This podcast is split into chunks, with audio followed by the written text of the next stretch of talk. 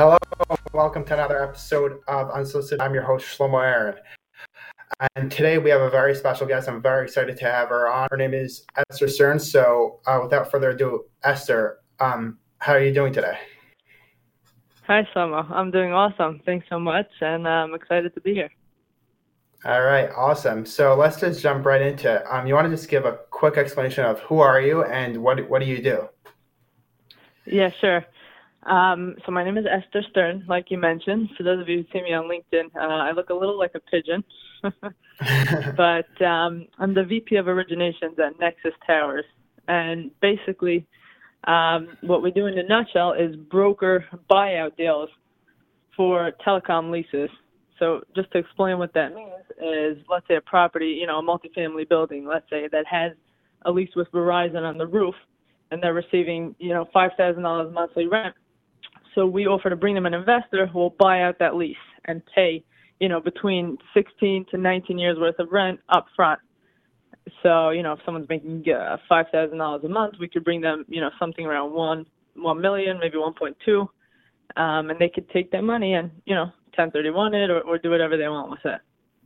Wow. That's really, that's really impressive. You could get, and I'm sure there's a big market for doing that um, do you do you offhand know how many um, how many cell towers are are active in, in are around like per per like multifamily property? Are are most multifamily properties having uh, have a cell tower on it? Do you know? Do you have any idea where so, that where that's holding? Yeah, it's definitely an interesting question. Um, and the truth is, everybody wants it. You know, it's ancillary income. It's free money, so to right. speak. They take up 200 square feet of your roof.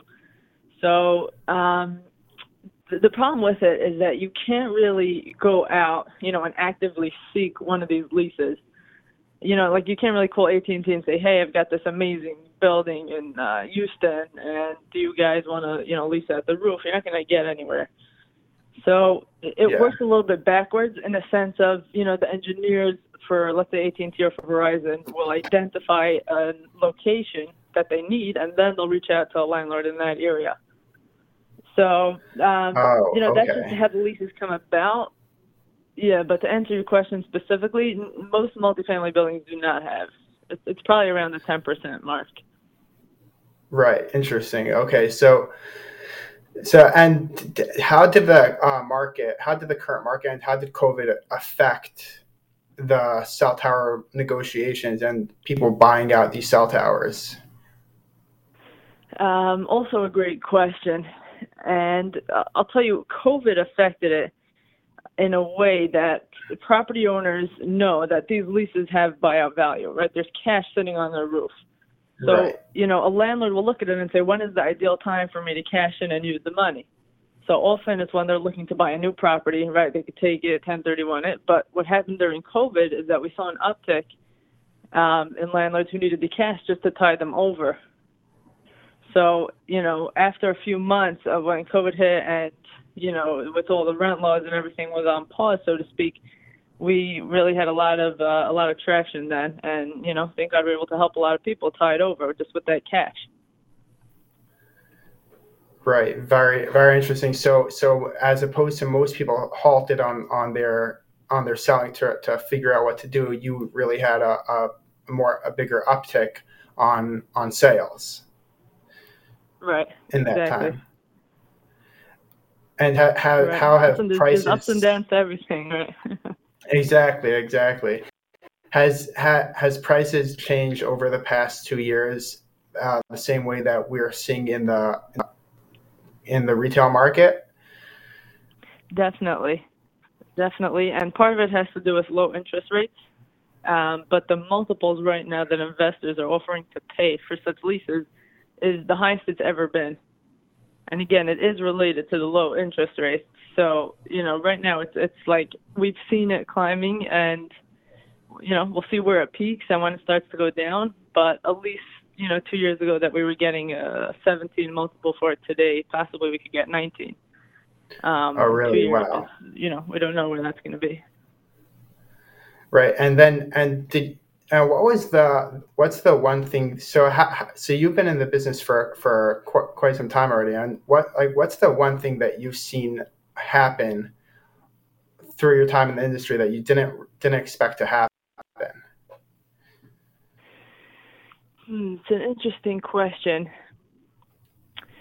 The truth is, you know, I'm sure you've heard about the T-Mobile and Sprint merger, and yeah. you know, the businesses. If you look at the history of cell tower, you know, service providers, you'll you'll see that starting from you know 25 years ago, there were like 10 different companies in and out merging. So the industry has mergers and acquisitions all the time. Um, and you know the fact that T-Mobile bought out Sprint isn't new, and you know obviously it was in court and it went through the whole process. But the fact that it actually went through at a pretty pretty quickly, considering, um, I can't say it was super surprising, but it did go through quick, you know, faster than expected, and the ramifications were, you know, obviously pretty high for for many property owners. Right. And how how does that affect uh, the property owners when when they have, let's say, when they have with one company and then there's a merger? So how does that what affect happens their is if a property owner has a lease with Sprint, let's say, for example, you know, and they're, they're making thirty five hundred dollars a month. What happens yeah. is when T-Mobile bought out Sprint, they don't need all the Sprint sites to maintain their network. And so what we're seeing now over the last few months is a tremendous amount of Sprint lease terminations. And property owners are just, you know, wake up one day, you get a letter, often by mail, sometimes by email, and it just says, you know, we're, we're terminating your site. This is your last check. 30 days, we're out. So for many, you know, for many people who are counting on that income and all of a sudden it's cut off, um, it's it's pretty painful. Yeah, I can imagine. I can imagine how, how hard that that could be. And are there any workarounds to to to get the to to replace them or to or or more like how how do how can you assure or, or how can you know whether a property will have will have that happen to them or not? Uh, there's Is no there way, any way to tell. There's no way to know. Right. There's okay. No very interesting. Know, yeah. Do you have any any deal stories or or anything that that happened to you while you were negotiating a cell tower lease or something that that just stuck out to you that you you'll never forget happen? So you know how it goes. Every deal is a story. um, yeah. I'll give you one one deal that happened recently that was actually also a sprint site included. But what happened was it was actually a non-for-profit um, building that had two antenna leases on the rooftop. There was Sprint, and I believe the other one was Verizon. I don't remember. It was a couple months ago. Um, anyway, so the administrator from the non-for-profit we were working with was super excited. Uh, we went out and got a very aggressive offer for them, and they jumped right in. You know, they they signed the letter of intent, ready to move forward. And unfortunately, that this administrator's mother um, got very sick, so he was out. You know, he was with her in the hospital, and it took it took a couple months. So the deal was, you know, totally on pause, like on hold. Nothing was happening. Um, and after a few months, unfortunately, his mother passed away. So after you know a period of time, and he slowly got back into things. So you know he reached out to us when he was ready, saying, "Let's move forward with the deal." So you know we jumped back into it. His attorney reviewed the contracts, everything, and we're moving forward.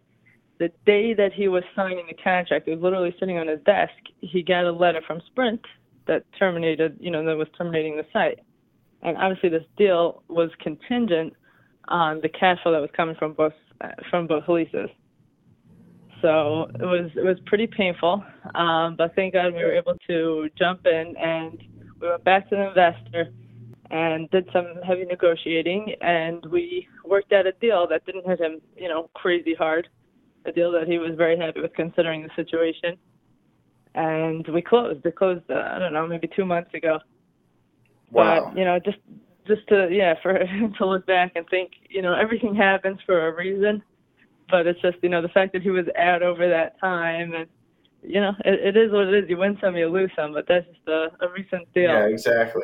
That's yeah, up. that's a, that's a really crazy story, and it's, it's scary how that can happen. What? Yeah. So, and I, I, know that they started creating, started building more and more um, cell towers throughout different regions. Do you do you know where the uh, where uh, primary location would be if they to to set up a cell tower? Meaning, So would uh, it be in the center of the difference, you know, city or actual. in a, or in a smaller market? What'd you say? Can you repeat that one more time? What it, what do you do you think that that so, so like T-Mobile or or AT&T are they looking to put up a cell tower? Where are they looking in, in a big city? Or are they looking to move to have it in a up and coming city where it doesn't have a lot of cell towers? What what are they what are they looking for to put in a cell tower there? Yeah, so it's an interesting question, um, and obviously each company has their own model of you know where they focus on, high, you know, more densely populated areas or less. Um, a couple things to know though is first of all, there's a new network. Dish is building out a new de- a new network. Um, they're actually government mandated after this T-Mobile and Sprint merger. You know, in order to keep competition, um, Dish was mandated to build it to build out a network within the next two years. So there's a lot of opportunity now. They're you know actively, specifically in cities, I believe more. You know they'll they'll reach out to rooftops. Um, but what happens is in, in cities that there's not buildings, you know, that are let's say four stories or higher, they rent space from actual steel towers, and often it's not Verizon or AT&T that are building these towers. Some, sometimes it is, but there's third-party companies, um, Crown Castle or American Tower, and they build these steel towers all over the country, and they lease out space on those towers to the carriers. Right, and So then would they and do are they the ones that would have a motivation to to sell their their lease out, or who is really who are the people that have the motivation to sell their their lease? So for a rooftop lease, it's direct with the landlord of the property. So you know the person who owns that property, um, you know, is, is getting the cash. And the way it works with a tower is that the again the property owner, the landlord, has the ability to sell the ground lease as opposed to you know as opposed to a rooftop. He's actually renting space on his on his of his land to one of these third party tower companies who are then renting it to carriers.